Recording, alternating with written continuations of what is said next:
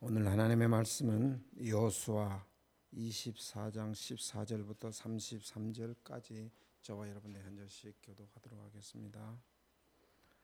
그러므로 이제는 여호와를 경외하며 온전함과 진실함으로 그를 섬기라 너희 조상들이 강 저쪽과 애굽에서 섬기던 신들을 치워버리고 여호와만 섬기라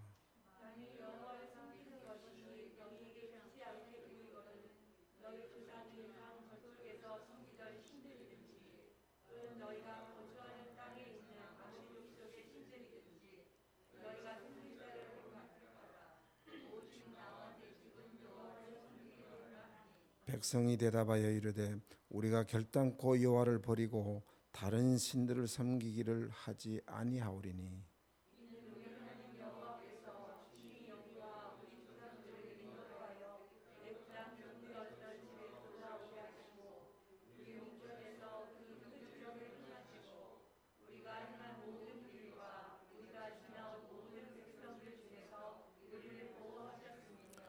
여호와께서 또 모든 백성들과 이 땅에 거주하던 아모리 족속을 우리 앞에서 쫓아내셨습니다.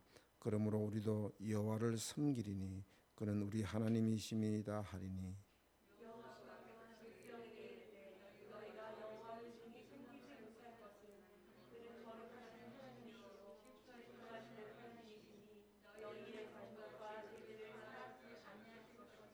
만일 너희가 여호와를 버리고 이방 신들을 섬기면 너희에게 복을 내리신 후에라도 돌이켜 너희에게 재앙을 내리시고 너희를 멸하시리라 하니.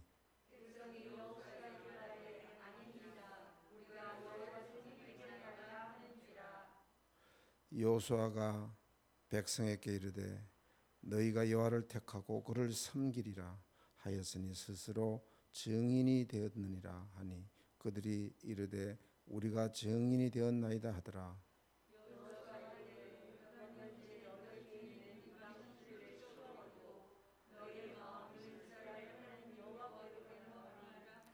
백성이 여호수아에게 말하되 우리 하나님 여호와를 우리가 섬기고 그의 목소리를 우리가 청종하리이다 하는지라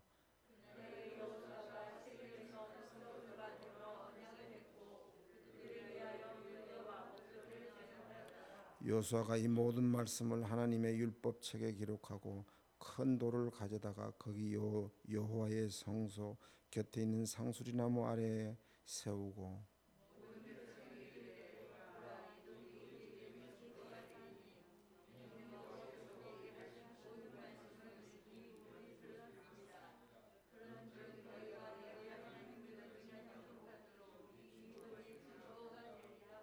백성을 보내어 각기 기업으로 돌아가게 하였더라.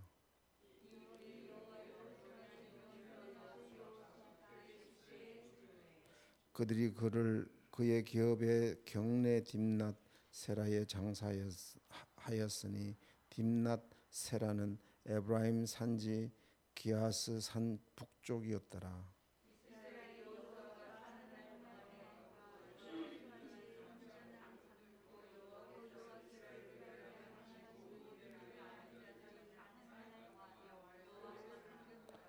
또 이스라엘 자손이 애굽에서 가져온 요셉의 뼈를 세겜에 장사하였으니 이곳은 야곱이 백 크시타를 주고 세겜의 아버지 하몰의 자손에게 산 밭이라 그것이 요셉 자손의 기업이 되었더라.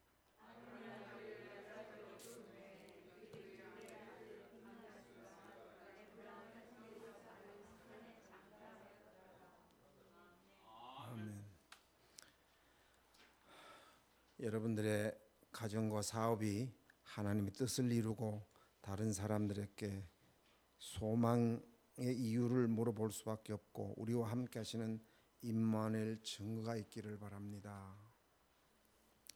하나님께서는 반드시 복음 가진 저희들에게 축복하시게 되어 있습니다.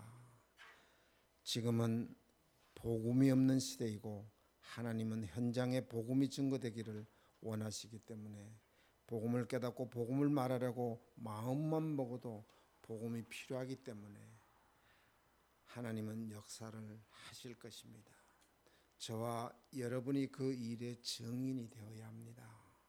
오늘 말씀의 제목과 같이 여러분들이 가끔씩 신앙의 결단을 할 필요가 있다고 저는 생각이 듭니다.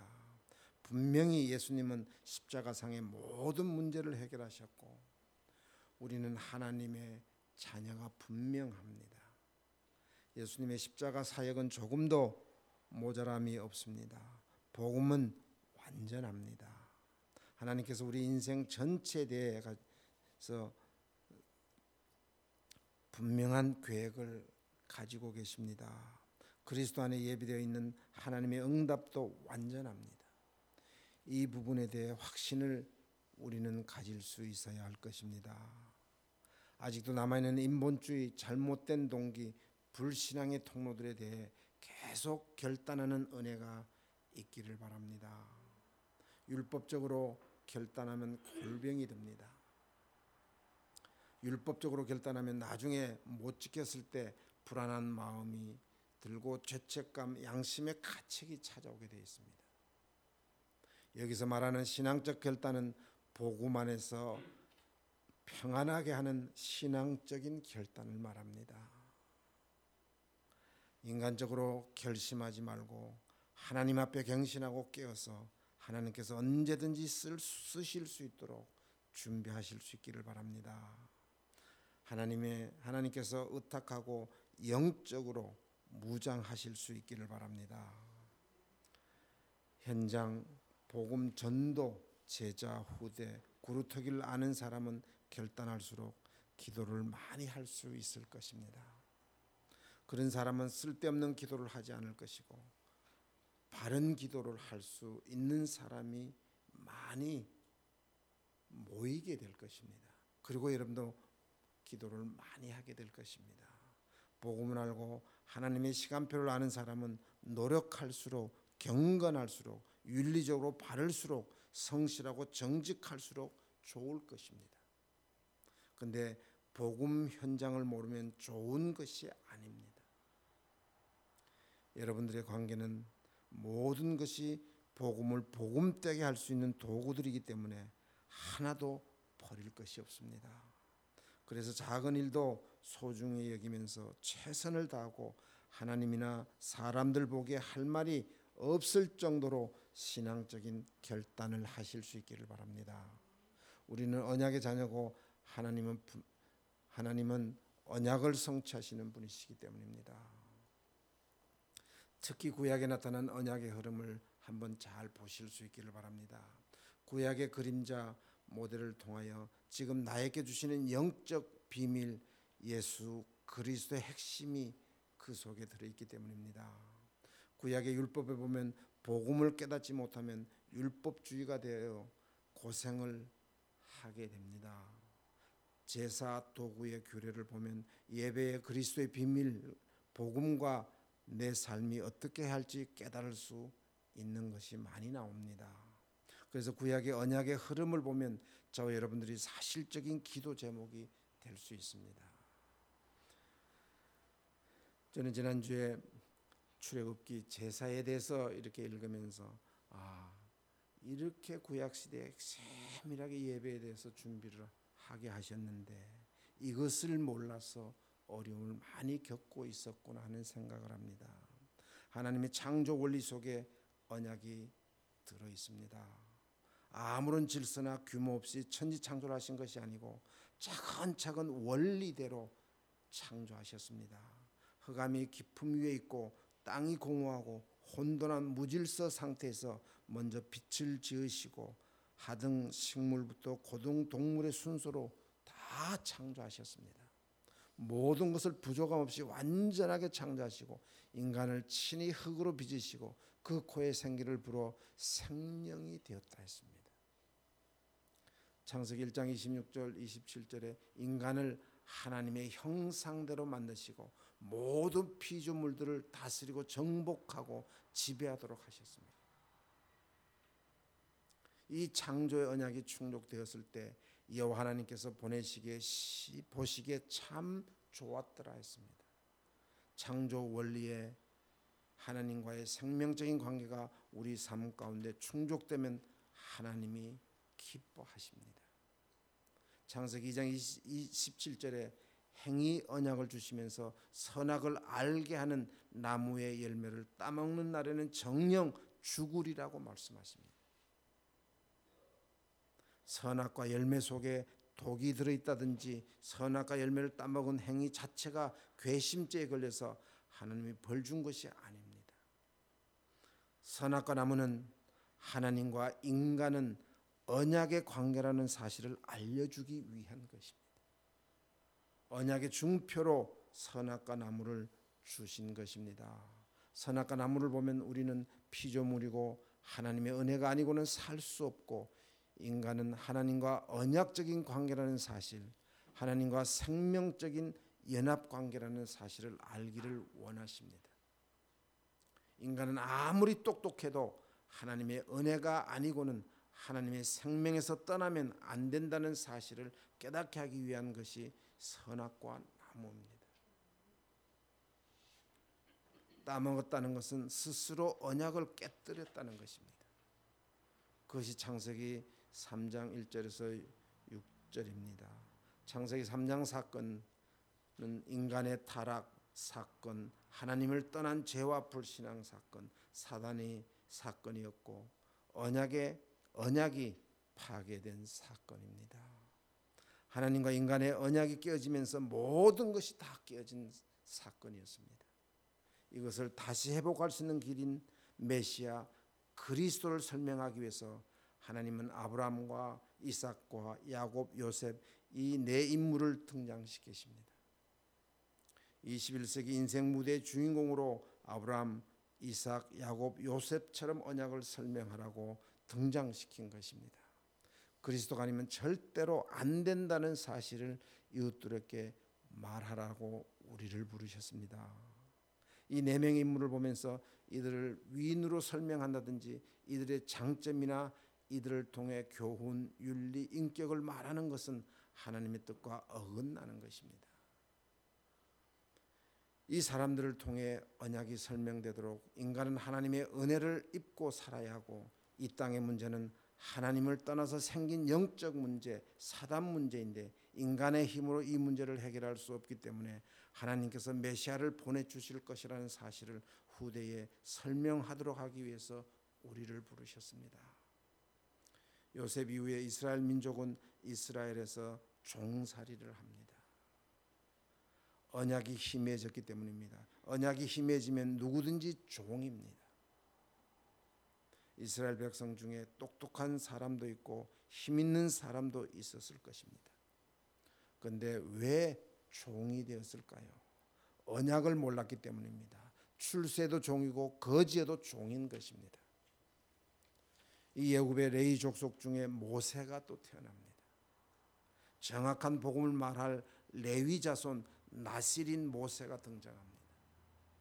근데 모세가 이것을 깨닫기 전에는 왕자라도 아무리 학식이 많고 사명감에 불타도 하나님은 절대 쓰실 수가 없었습니다. 모세 나이가 80에 하나님 하나님의 소원이 무엇이고 언약 백성인 이스라엘 백, 이스라엘의 문제가 무엇인지 그들에게 무엇을 말해야 하는지 깨닫게 되었습니다. 그것이 바로 희생제사 유월절 언약이었습니다. 그리스도의 피 바를 때 바로의 세력이 완전히 박살났습니다.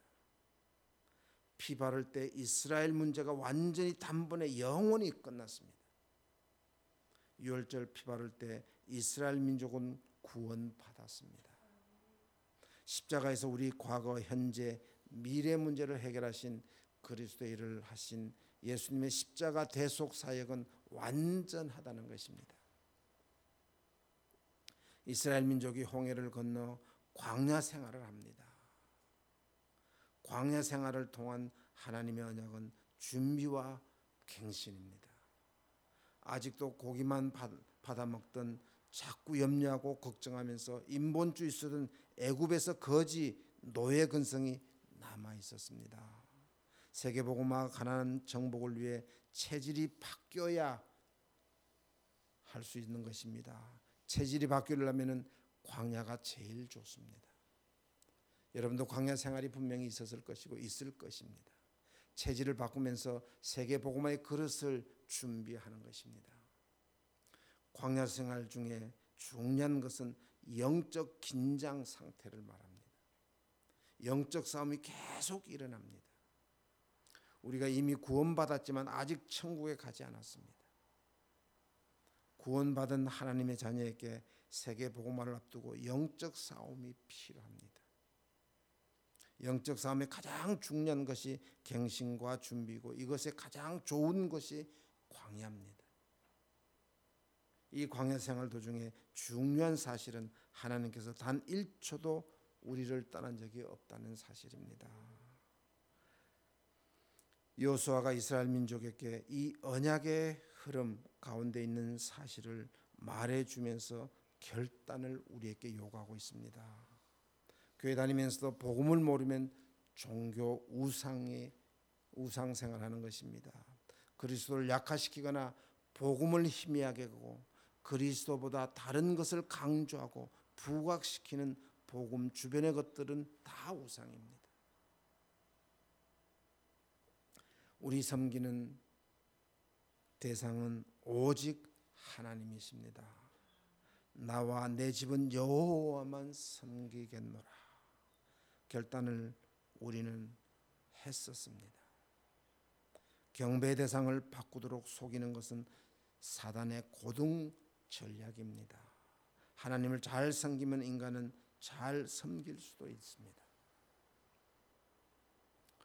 오늘 여러분이 본문 말씀에 여호와께서 우리에게 하신 모든 말씀을 이 돌이 들었음이니라. 돌이 하나님의 말씀을 들었다는 것입니다. 돌이 듣는다고 하는데 하물며 사람이 듣지 않았겠습니까? 하나님의 말씀을 돌이 들었는데 사람이 듣지 않았다면 사람 취급을 받지 못하는 것입니다. 우리에게 언약을 성취하시는 하나님의 일하심을 불신자들도 다 본다는 것입니다. 돌들도 우리를 보고 있다는 것입니다. 여기에 대한 증거의 돌을 세우라는 것입니다. 우리가 후대들에게 물려줄 것은 복음입니다. 종교나 율법이 아닙니다. 우리 자녀들에게 경건의 모델이 되어서는 안 됩니다. 경건의 모델이 되어서는 사단을 이기지 못하기 때문입니다. 원색적인 복음의 모델이 되어야 합니다. 그렇게 되려면 가정의 저주가 끝나야 합니다. 오직 나와 내 집은 여호와만 섬기겠다는 결단이 되어지면 자녀들께 자연스럽게 언약이 전달됩니다. 정확하게 그리스도를 고백하고 우상의 통로를 제거하고 오직 여호와 속으로 들어갈 때 가문의 저주가 끊어지고 천국의 교회 모델이 되어진다는 말씀입니다. 복음이 너무 시급하고 현장은 너무나 심각한데 정확한 복음을 말할 사람이 별로 없기 때문에 하나님께서 저와 여러분에게 부탁하셨습니다. 예배를 통해 참 평안을 얻고 육신의 약한 부분과 생각과 마음의 새 힘을 얻기를 원하고 계십니다.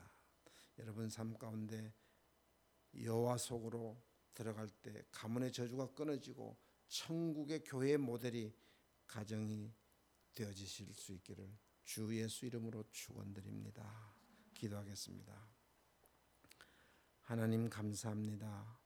오늘도 저희들의 결단할 수 있는 좋은 기회를 허락하셨고 이번 기회에 나와 내 집은 여호와만 섬기겠노라 하는 결단을 할 수 있도록 주님 축복하시고 우리 후대들에게 오직 여호와만 섬기겠다는 이 언약이 그대로 전달될 수 있도록 인도해 주옵소서. 저희들 부족하지만 복음을 늘 듣고 이 복음으로 차근차근 준비된 제자가 되기를 원합니다. 복음을 전하기를 원하는 제자가 되기를 원합니다. 하나님의 소원을 알아서 하나님의 소원을 이루기를 원하는 제자가 되기를 원합니다.